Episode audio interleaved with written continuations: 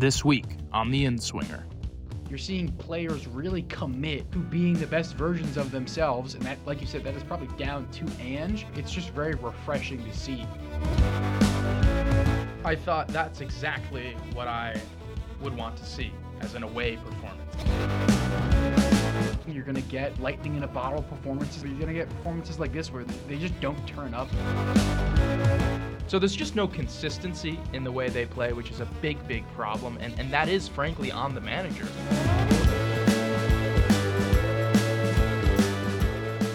Good afternoon, welcome back to the Inswinger Podcast, Season 3, Episode 9. I'm Charlie DiMatteo, joined by Harrison McGlashan.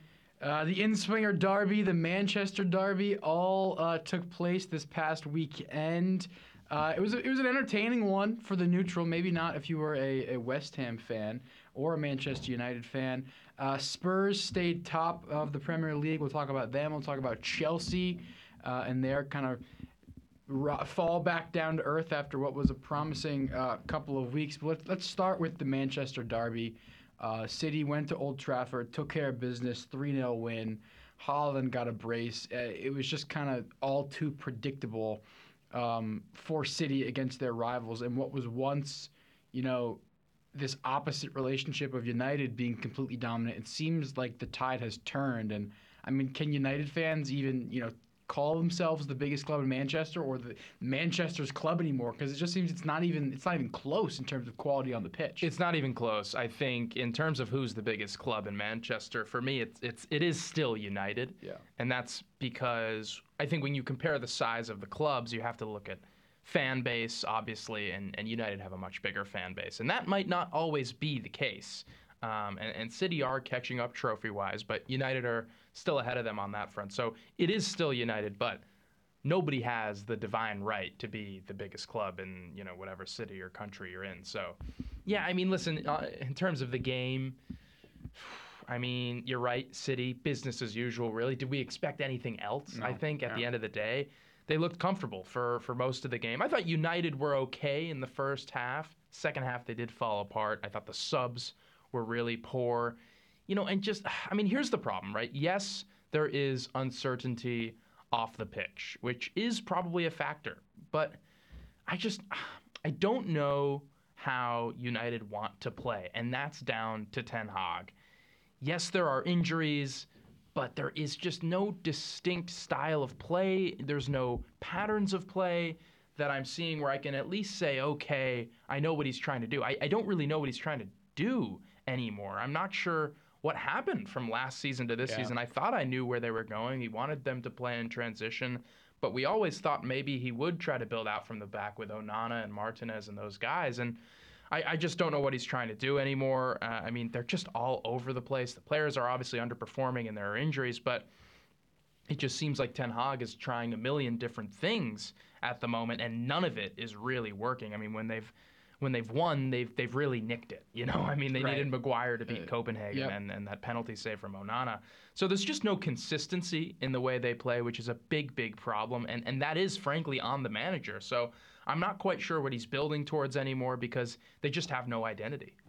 Yeah, they have no identity, and I want to touch back on something Ralf Rangnick said in his, you know, fading moments as interim manager after they got slapped up by Liverpool. He said, you know, to fix Man United, it's clear what the issue is. It's not, you know, he was comparing it to like surgeries. It's not a simple like cosmetic surgery. It's like an open heart surgery, mm-hmm. and then from there, you have to. The first question has to be, how do we want to play? Because he was comparing it to, you know, City and Liverpool, and that everything at the club revolved around how Pep wants to play, how Klopp wants to play, how Arteta wants to play for Arsenal. And it just seems like, like you said, there's no continuity coming from Ten Hag and how they want to play. Because to win major honors against in this era, you're not going to do it by playing, even if your transition style is really good. Like tr- he says, transitional sounds a lot like counterattacking. You want to be Manchester United and win the league by counterattacking? Like, good luck with convincing the Old Trafford faithful you can do that, and then good luck actually doing that. Well, that's the thing. If they were actually easy- doing it, yeah, it'd be one thing. It'd be one thing if they were doing it and getting results, but they're squeaking by. Nothing is, you know, uh, comprehensive or convincing. And now questions are asked on again, what is the direction of the club?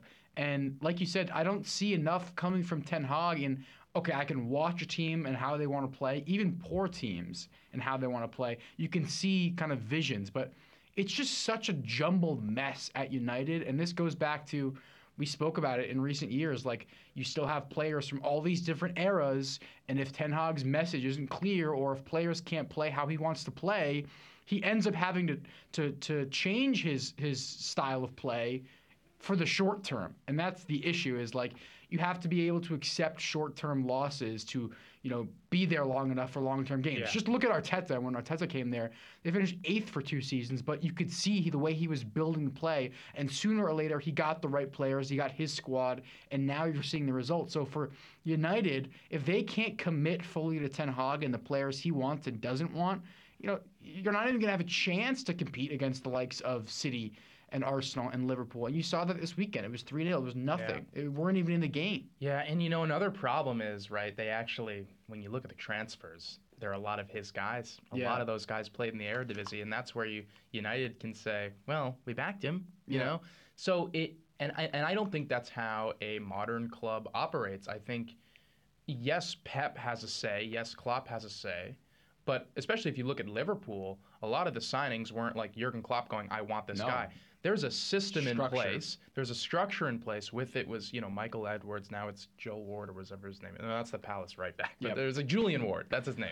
um, where there's actual scouting. There's data-driven scouting, and they present. They probably. I mean, I don't know what's going on, but what I assume is going on is they're presenting their ideas to Jurgen, and he maybe gets to weigh in with with yay or nay, right? But the manager isn't plucking out all his former players. That's not No, how it works no. anymore. This is 2023, right? There, I mean, like, yes, United are. I think they're a bit stuck in the past and hoping they can just find the next Sir Alex, and uh, you know, to to sort of do that and to have that power. But frankly, that's not how it works anymore. And also, we have to remember there was a guy called David Gill up there with Sir Alex who was, you know, huge on that front, right? Yeah. So, I think manager autonomy is is something that needs to be looked at, and it just doesn't seem right, sort of at United, because every time they sack a manager, like if they were to sack Ten Hag, who wants to come in and take all of Ten Hag's guys? No. It's it's the same problem that's been at Everton in, in the last few years, right? We bring in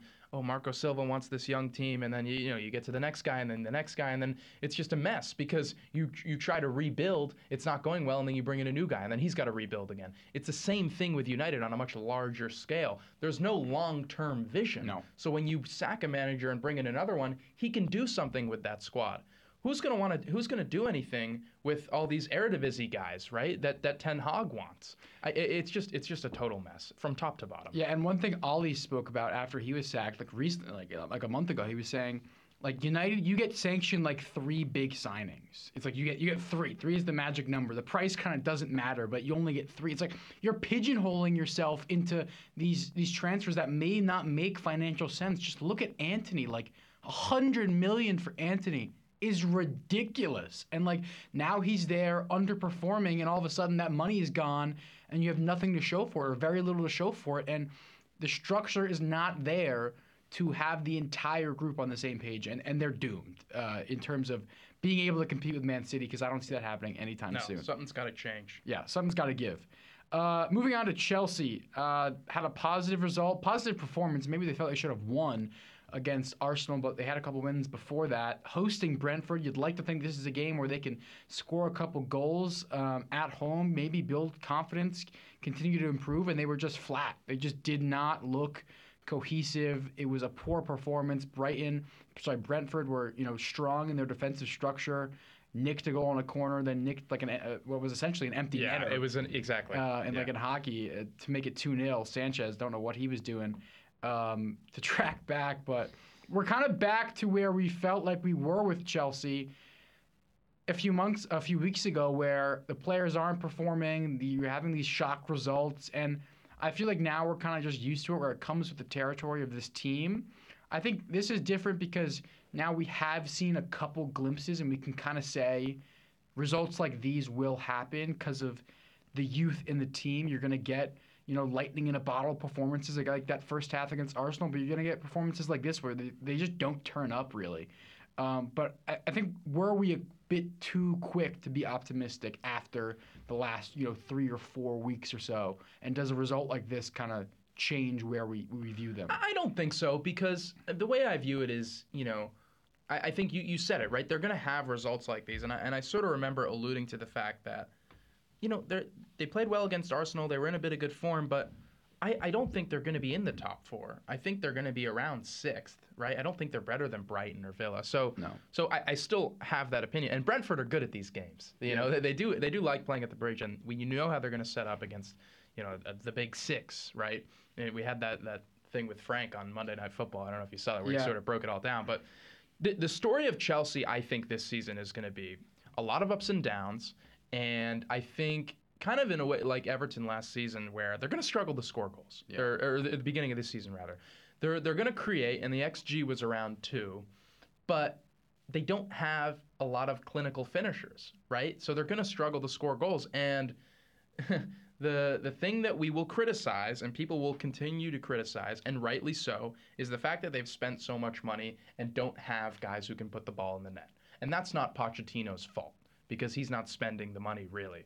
Uh, again, we don't really know how much of a say he has. Yeah, I mean, a- R- Romano already tweeting like, "Oh, these are Chelsea's tra- uh, targets for strikers and center backs in January." It's like, what? Like we were just here. I know. It, it- we were just here, exactly. So it, it's it's all over the place off the pitch. On the pitch, I still think they'll be okay. I think they will have fluky results like these where they can't put it in the net and Brentford set up and they defend and they're going to take a long time. It's going to take a while for them to learn how to break a team like Brentford down. Yeah. A lot of teams struggle with it. It I mean, I can only think of maybe 3 who can comfortably do it. Arsenal, City, Liverpool. Yeah. Really. I mean, Spurs maybe. I mean, they've done it so far, but it's early days, right? So that takes a while. Um, and and it was a one 0 and they conceded an empty netter at the game. So I think we're going to see these kinds of results because they're going to struggle to score goals. And for me, the same reason I, I back Dyche, I would back, back Pochettino. If they're creating chances, he can't really put in the net for them. I know they weren't like amazing in this game. They had a lot of momentum. They had a lot of possession. Uh, they couldn't quite find a goal. That's sort of how I view this game. So I'm not too negative on it. You might disagree. I just think the the I worry for Chelsea in that are they doing the right things off the pitch with spending, and those price tags are always going to hang over them. That's Yeah. where I worry. Number one. Number two, I worry with the fans because Pochettino is a Spurs guy, Yeah. and you've got old school uh, season ticket holders who might be saying, you know, who, who might get fed up, right? Right. Because that has been the culture around Chelsea. They they they sack managers a lot. I don't think. Uh, well, it's hard to say. I don't think Boehly will will do that unless he absolutely has to, because I think it's foolish. I think you have to give a team time to gel. You've got all, nearly 11 new players on the pitch in the last year, right? So I'm not too negative on it. I think they. I just think they'll struggle to score goals this season because I think Sterling. Yes, he's he's sort of hot and cold, but he's not a clinical finisher. I don't hmm. think. I mean, we, we, he got a lot of chances at City, and he missed a lot, but he also Yeah. scored a lot. Yeah. I don't think that's going to be the case at Chelsea. I think he's he's not going to get that amount of service and, and opportunity. Um, Nicolas Jackson is a young player. He's had maybe six months at the top level before coming to Chelsea. Mudryk, similar, not a great goal scoring record. Madueke, I like him. Again, not a great goal scoring record. So when you look around the pitch, you know, Enzo, same thing. He's not that player. Just not a lot of people who can score goals in this team. Yeah. It doesn't mean they're bad players, but that's just the fact. Yeah, and when that's the case and you can't score goals, you will have inconsistencies like this. I don't think it necessarily changes, this result changes how I look at their season, but I do think there was a second there where if, and, and this happened preseason too, where if these players do reach their potential, there is a high ceiling. Of a high ceiling, it's like, okay, maybe they can get top four. I think if you look at the first period of the season as a bit rocky period and then things were starting to get better, this was the result that had to go their way if they were going to continue on that. Now I just think it's, it's back to not square one, but it's like Back well, to reality. Back to reality, in that I don't think that everything isn't going right. There are issues all over the team, even with like guys like Thiago Silva who are like you know still still playing okay, but like is is 38 year old Thiago Silva really going to be like hold down for you, and is he really going to get you top four in the Prem? Is Robert Sanchez? Right. Is Robert Sanchez a number one goalie? I don't think so. Uh, and the likes of Chilwell and James still aren't fit. So everything has not gone right for Chelsea. And No. for that reason, I don't think they will get top four, uh, which we'll see how what the any financial ramifications. I mean, things have been coming out, uh, you know, for a while in terms of the city allegations. Everton are facing their own potential points Yeah, right penalty for. FFP, and I just look at Chelsea and it's like, can you continue to not be in the Champions League or even Europe and spend this money? I mean, I don't know at this point. point, but like that that's gonna start to creep into people's minds because Todd Boehly famously, I, I I think this is true that he was like, oh yeah, we're in the Champions League. Like he thought Chelsea were just automatically always in the Champions League, so like that money was just gonna be coming in. This is according to Rory, who hates Boehly. Maybe it's Yeah, not true, we'll but like see, it wouldn't surprise me if it was true. Surely you do your research. Surely you do. Because that is like hundreds of millions of pounds that are on or not on the balance sheet that is crucial to, you know, being within regulation. I so think how that happens, yeah. I don't know. I think best case they get fifth in the Champions League through that, Yeah, through their coefficient. That's probably best they've won case. it. Yeah, or something, best you know. case. All right, moving on to their uh, London rival Spurs. They stay atop the Premier League after 10 games now. They beat Palace at Selhurst. Uh, tricky place to go, Selhurst. Palace aren't fully fit. Uh, their new signing, Matheus França, um, played Nearly put one in 20 at the minutes. end. Yeah, he's a bright spot, but there's no Olise, no Eze. That's really Palace's bread and butter. So it's going to be a lot for them, you know, to test the Spurs team. Uh, but it was Sun who scored again, uh, and who got their second goal? Own goal was the first Oh, one. own goal was the first one. Sorry, Maddison whipped it Maddison, in. and then Sun got one. Um, so I, I, my question to you is, what's been more impressive so far, Ange and his, you know, speed at adapting to the, Premier League, or the change in the players? Because we saw these players, most of them at least, not you know Maddison and Van de Ven. Most of these guys, like Son, like Romero, uh, like Davies, like all the Emerson, who were really struggling under Mourinho, Conte, even towards the end of Poch. What's been more impressive, Ange or the turnaround from the players? I think the turnaround of the players is due to Ange. Yeah. So I think he is the key here. He he deserves the plaudits. The players do as well, but getting the players to perform, getting players who haven't performed to perform, is a job of the manager, and and he's done that. He's He's, he's tinkered a little bit. He's put Son up front. He's got him back firing. Yeah. We know Son didn't have a great season last year. I think that was down to sort of fitness and whatnot. Uh, you know, guys like Bissouma bringing him back in. I think Pape Sarr so good. is Bissouma. is a, is an interesting one because he wasn't even really playing No. that much. And when and we did see him play last season, you know, in bits and parts, you're like, okay, there's a player there. Now look at him. He wanted, you know, we, you know, he's on the team sheet, and I think, you know, brilliant to recognize that. I think Romero is a is a turner. I, Romero's always been a good player. Let me say that first and I think foremost. he's ironed out some inconsistencies. Exactly, Yeah. and and we know he is erratic. I think he's been really, really solid. Can he play in a back two? Yes, he can. You know, with Van de Ven, who great signing. He's been brilliant. Udogie, great shout. Even the guys like, you know, I thought Ben Davies did okay. You know, a very serviceable squad player. Um, you know, Pedro Porro. There were concerns about him. Can he play in a back four? You know, how is Ange going to do his system with all these wing backs? I mean, look Done at them. They're, they're, they've been they've been fantastic. Pedro Porro, Emerson, like you mentioned. So Bentancur, he came on for the final two minutes. He's been out forever. I That mean, could be for them. brilliant. I Yeah. think that could be another game changer. It really adds depth to their midfield too. Yeah, uh, they have good midfielders. Yeah. I've always liked their midfield. Even Højbjerg, you know, we've like, oh, is he an Ange guy? He comes on and does a job. Does a job, He's yeah. been fine. Um, so I, I think I think Ange has just been been brilliant. Uh, he's already won Manager of the Month a couple times, right? So Yeah, uh, both and- and- months. yeah, both months Wouldn't be exactly. surprised if he wins a third. There you go. Yeah. So yeah, it, it, for me, it's down to Ange. Uh, so I, I've been just so impressed with him. Yeah, I've been so impressed with Ange too. However, I, I do think it's important to look at the individual players like Son, like uh, Romero, who clearly went through some turmoil, whether it was on or off the pitch, under Conte and Mourinho. And it takes a lot mentally for players to get back to where they were. And Son's been around for a while. There's easily a part of him that could have been looking elsewhere. Uh, you know, now that Kane's left, it's like, oh, this burden's on me now. But it's really been like, okay, the burden is on me. Oh, And yeah. I can step up to the plate and deliver, and he has. So Clutch. I think the players Yeah. deserve a lot of credit. Players like Son, um, and then a guy like Maddison, who James Maddison, when he arrived at Leicester, was kind of like this young, exciting player who you'd see glimpses of. Wow, that is just brilliant. He'd ping one in, or he'd be so good on the ball, or you'd see this press conference, and you'd oh, he's so likable. But for him to do it to the level that he has is so impressive. And while Ange deserves a ton of credit, I think the individual players do too, because you know a lot of the times we see players.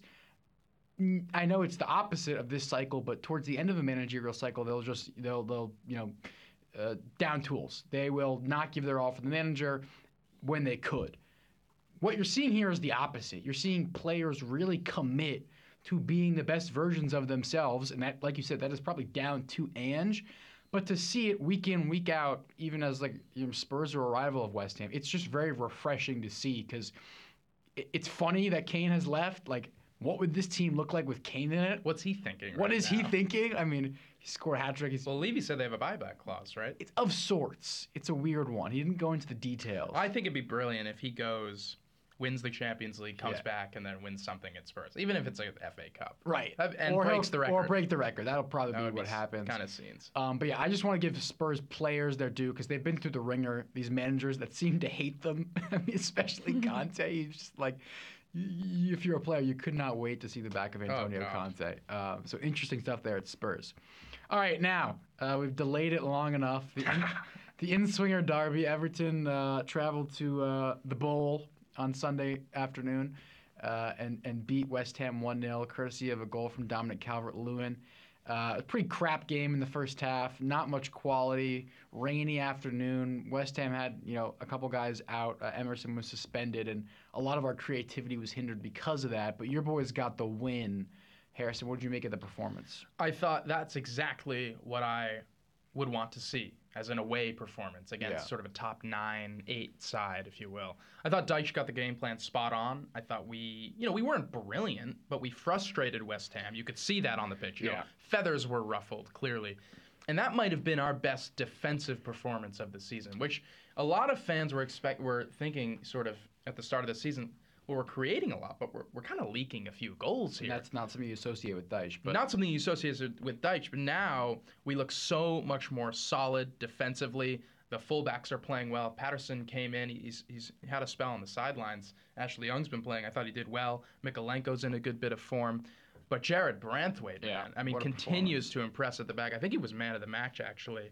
So I think we just looked really, really solid defensively, which I think was sort of the story of the game for Everton. And we really didn't let West Ham through, unless you know Bowen used his pace and, and got through a little bit. He, but he, but you needed that to get around. I thought mm. to, to get through Everton.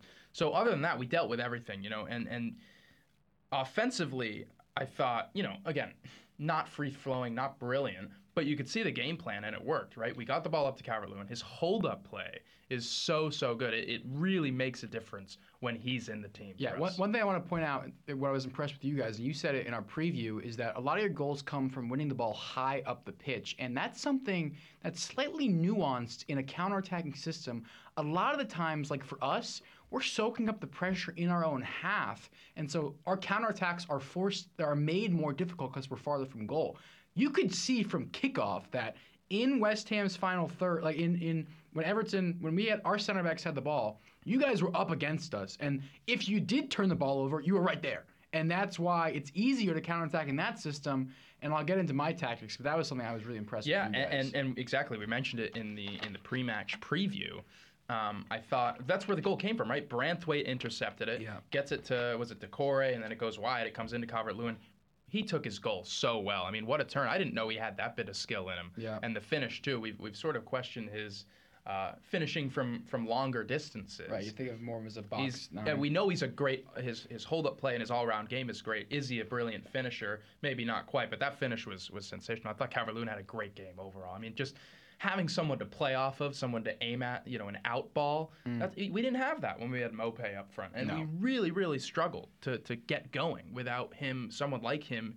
In the team, so it just makes such a difference when when he's up there because we can get up the pitch. We have someone to play off of. I thought, you know, the other attackers, McNeil and Jack Harrison, didn't exactly have many opportunities, but worked their socks off, and that's exactly you could tell that's exactly what Dyche wants in Yeah. wingers. They're, they're textbook for for this team. I thought uh, Onana, I thought was quietly brilliant, did his job, kept things ticking, won the ball back, used his his strength and, and length to you know to sort of dominate at, in, in points in that game. So it was just a, a textbook away win for me. It wasn't quite smash and grab. I didn't think West Ham were brilliant. We defended really well, and the game plan offensively worked. We got the ball into our dangerous players, created a couple chances, but a bit of uh, you know clinical finishing, a moment of quality quality in the in the final third won us the game, and that's fine. You know, away at West Ham, I'll take that any day of the week. Yeah, I mean, I do want to give you guys credit defensively.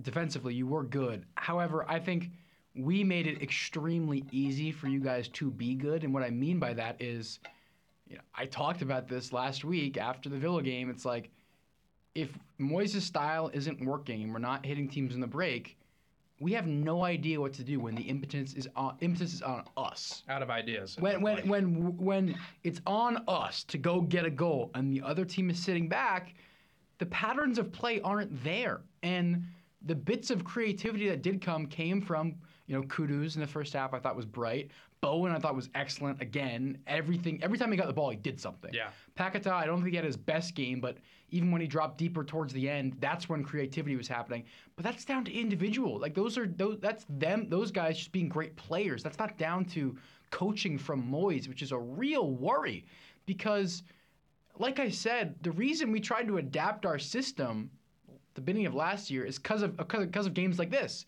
So if games like this start creeping in, then questions have to be asked. I do think there's enough in this team, um, and there are enough games on the calendar where we don't have to play like this to to be fine. And I think, especially in terms of the relegation picture, I think there are four really really bad teams this year, and that I think both of our teams aren't going to be anywhere close, even if we don't have you know the best season we want. So I'm not Moyes out because I think he will make us stable. However, with the attacking talent on the pitch, it was disappointing not to see a bit more cohesion amongst the front four. And I'll, I'll come back to Antonio. And t- like games like yes uh, Sunday were meant for like Scamacca, who we've now sold, where like it's on us. The interplay will be there more often because Antonio is not a traditional nine. He works when it's kind of hoofing it long, out muscle a center back, make something out of nothing. But Get your team up the pitch the Yes. way Calvert Lewin did. Right. And to, like if, if you swapped roles, Antonio would have done a great job of what Calvert Lewin did. I could see him scoring the goal Calvert Lewin did. I, I could because he, he did it against Brighton. He did it against Chelsea, where it's just like He's that type of it- player. it's it's one on one. That's what he does. But when he's in a crowded penalty box, he's not a technical striker. No. Like that's where you might want to bring on like Danny Ings maybe, or someone like a, a God forbid, you know, in past years Haller or Scamacca. That's where we went wrong. In that at that point we were playing a different type of system, and it, it it's crying out for another striker, I guess. But at the same time, I think we kind of just have to accept that under Moyes, these games will happen. We will have games uh, like we did away at Brighton where it's brilliant. It's like, you know, 20% possession, we're up 3 0 by the 80th Yeah. minute. We'll have games like Chelsea where we win 3 1 at home. You know, we'll have those games, but there's also going to be games like this. And whether as a fan base we can be okay with that, I'm okay with that because I've seen a failed progressive st- like transformation happen. I saw it under can't it. I saw it in the end under Bilić. You- You just can't do it unless you spend a boatload of money, Right. which we don't really have. So I'm okay with being in that kind of middle ground. You know, we're still in Europe, though we did lose. We had our winning, our uh, unbeaten streak snapped in Europe. Um, but my, I mean, my question on the agenda was here was, uh, was it time to panic? I don't think it's time to panic No. because we're ninth in the table. This time last year, we probably had like five points. We have 14 now. I mean, You're sort of where you should be. we're sort of where we should be. Ninth, and that sounds about it- it- right. it's such an odd kind of ongoing thought process fans are in of fans like us, Newcastle, Villa, Brighton. It's like, wow, what could we be if we get consistency? And then we're like, oh yeah, wait, that's why we're not always up there. It's because we can't win. We're, we're not totally, we can't adapt to every single game we play. Hence why it's so impressive what Spurs are doing, what Arsenal did last year. Making that leap is the hardest thing you can do in the Premier League. Taking you from a, a mid-table team to a team that can compete at the top four consistently week in, week out. Villa as well. Villa is the hardest thing you can do, and Villa are kind of doing it right now. Um, That's who West Ham, I think, should sort of try to be. Yeah, but- and- and- that's but- where you want to get but to. you know, and, and not, I'm, not- I'm not saying we haven't spent a lot of money, but Villa have spent a lot of money. Right. Um, I don't think we've spent as much as them. I do think they've got a better manager, though. I have to say Yeah, it. yeah, Like I was talking to my friend, and it was like, well, if Moyes isn't the guy, then who is? Like in a perfect world, like you know who I think would do great at West Ham with this group of players? Vincent Kompany, someone Really? who Interesting. has the tactical awareness and ideas, but right now does not have the players at Doesn't his have the disposal. players. You give Vincent Kompany this team at first, I think it could it, it, you'd struggle, but they're the ceiling's higher, undoubtedly higher, because there's a Yeah. ceiling with Moyes. You you could do it. You could do someone like that now. I think you have enough players to be well away from Yeah, relegation because that's always the risk, right? It's like, Yeah, do you if- switch it all? Do you rip it all up and start again? Well, If things go bad, if things like, go bad, you could be. That's why I think you know when when I see Everton fans saying like, oh, you know, Graham Potter or somebody progressive, I'm like, you can't do it. No, no, we now. don't have we don't have the players. We don't have. Uh, there's just I mean the stability off the pitch, but you know all, it's just the squad isn't right for it, and and it's going to go wrong initially, and you're going to be struggling. Yeah. Right, and, and that kind of happened to Marco Silva. Yep. Um. So yeah. Yeah, you have to be. You have to fully commit to it. And I just think one more thing on Kompany. I think like the players would. I'm not saying Moyes doesn't like command respect, but like you know, Kompany has done it as a player very recently. I think there's something to be said, and that he will command respect. It's like this guy's been around Pep. When his system is going, you know, at the proper level, I think it can be really effective. So that's just an idea. I do think Kudus could be big for you in games like these where it's like you just need a bit of energy, physicality, and quality to to get a goal. And you, you saw it in glimpses. in First half, glimpses. and at the end, he made a great spin on the half turn, got to the byline, just couldn't pull, pull it back for Bowen. So, like, the p- exciting players are there. And we saw it against, like, Luton. When we beat Luton away, you know, Paquetá played a brilliant ball in uh, to Bowen, and that unlocked the defense. Yeah, and that I- can happen, but yeah. if it, they can do it consistently enough, remains to be seen. I still I think actually if you play Kudu, because I think you're you're a bit dependent on Bowen. So I think if if Paquetá comes back into the middle Yeah. and Kudus goes on the left, that could be interesting. Because then you've got pace on both sides. Yeah. And I think this is this was the talking point when we signed him. It's like, where is he going to play now? gonna Um, it, it- because it's like you don't want you know it, it was almost like if he's right-footed, everything would be perfect. But since he's hmm. left-footed, Oh, the run right, the runs he makes on the left, and so is Paquetá. Like, like Paquetá is playing left wing, but he's constantly kind of drifting drifts in. inward Yeah, and he's not a playing winger. as a ten. No. So Kudus, can he play on the left? He did in in bits for Ajax, but Can he play up front? He did do that for Ajax. It's like I don't. Now it's like okay, Moyes, go make the best. It's not a bad problem to have because No. you are playing Thursday, Sunday. Yeah. And I thought you did look a bit hungover from the Thursday. Yeah, yeah. So we'll see what happens with them. Um, we're gonna continue on to the random segment. We're gonna do. Do you want to do current or all time? I was What were you thinking, current. Okay, let's do current. Yeah, let's do Yeah, current. Yeah. We're gonna do a current combined Everton and West Ham combined eleven. We'll see where we agree uh, and disagree. So are we coming up with one team or two different? yes, we got to come up agree. with one. We have to agree. Okay. One team. Yeah. Okay. Uh, let's start in goal.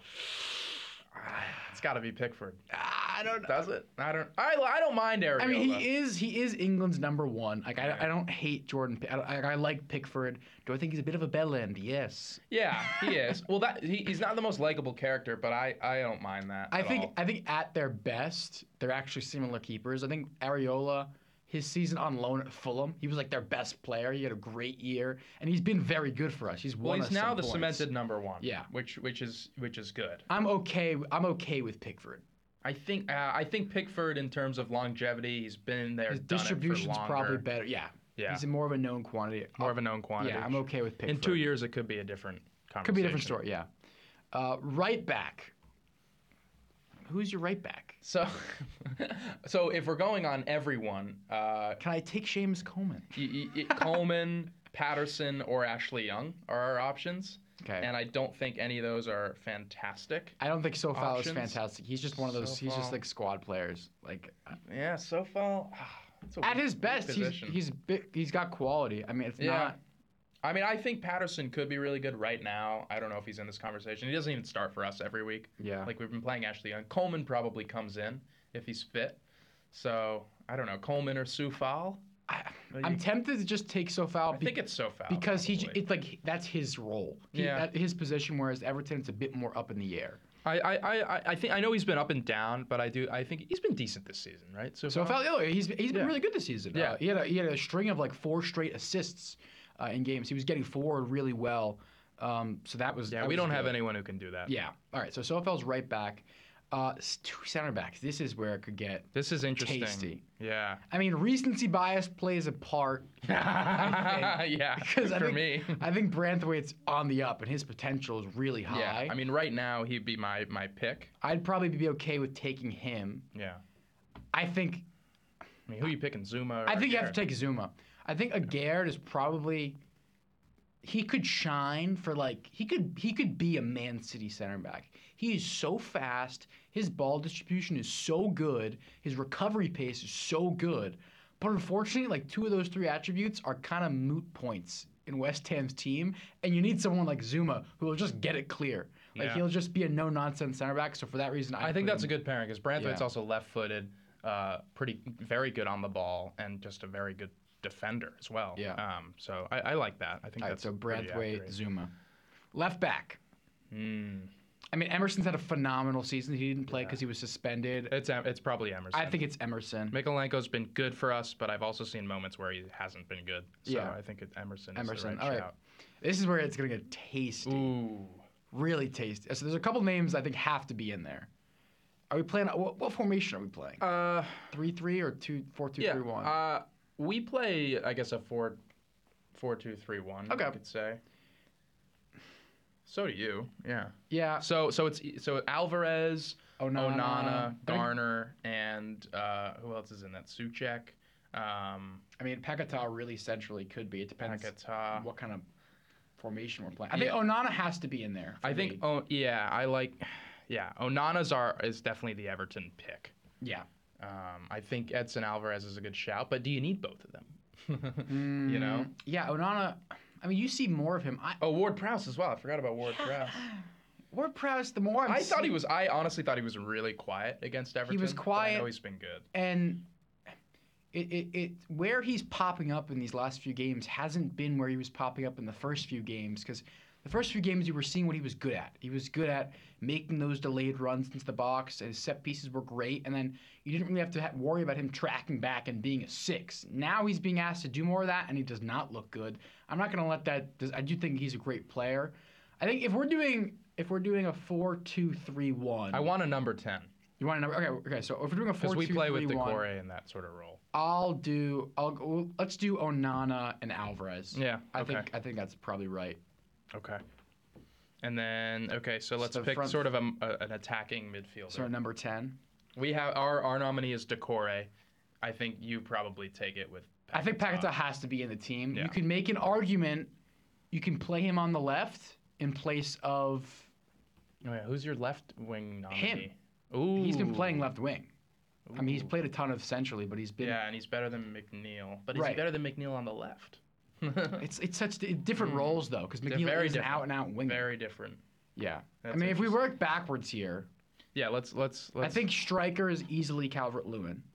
Yeah, right now. Right yes. now, I think it's easily Calvert Lewin. I think you can make an argument.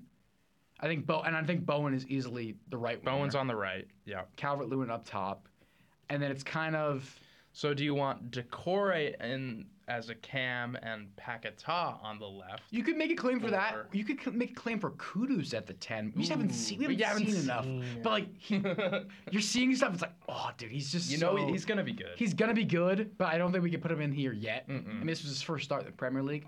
I think it's a better fit actually to put Doucouré at the ten, Paquetá on the left. behind. Yeah. because I think both of those guys, while they may not be their tradi- a traditional role, they both do them very well. Yeah. Oh, Doucouré's been great. Yeah, he's been great, and- He's been like a second striker Right. for us. Right.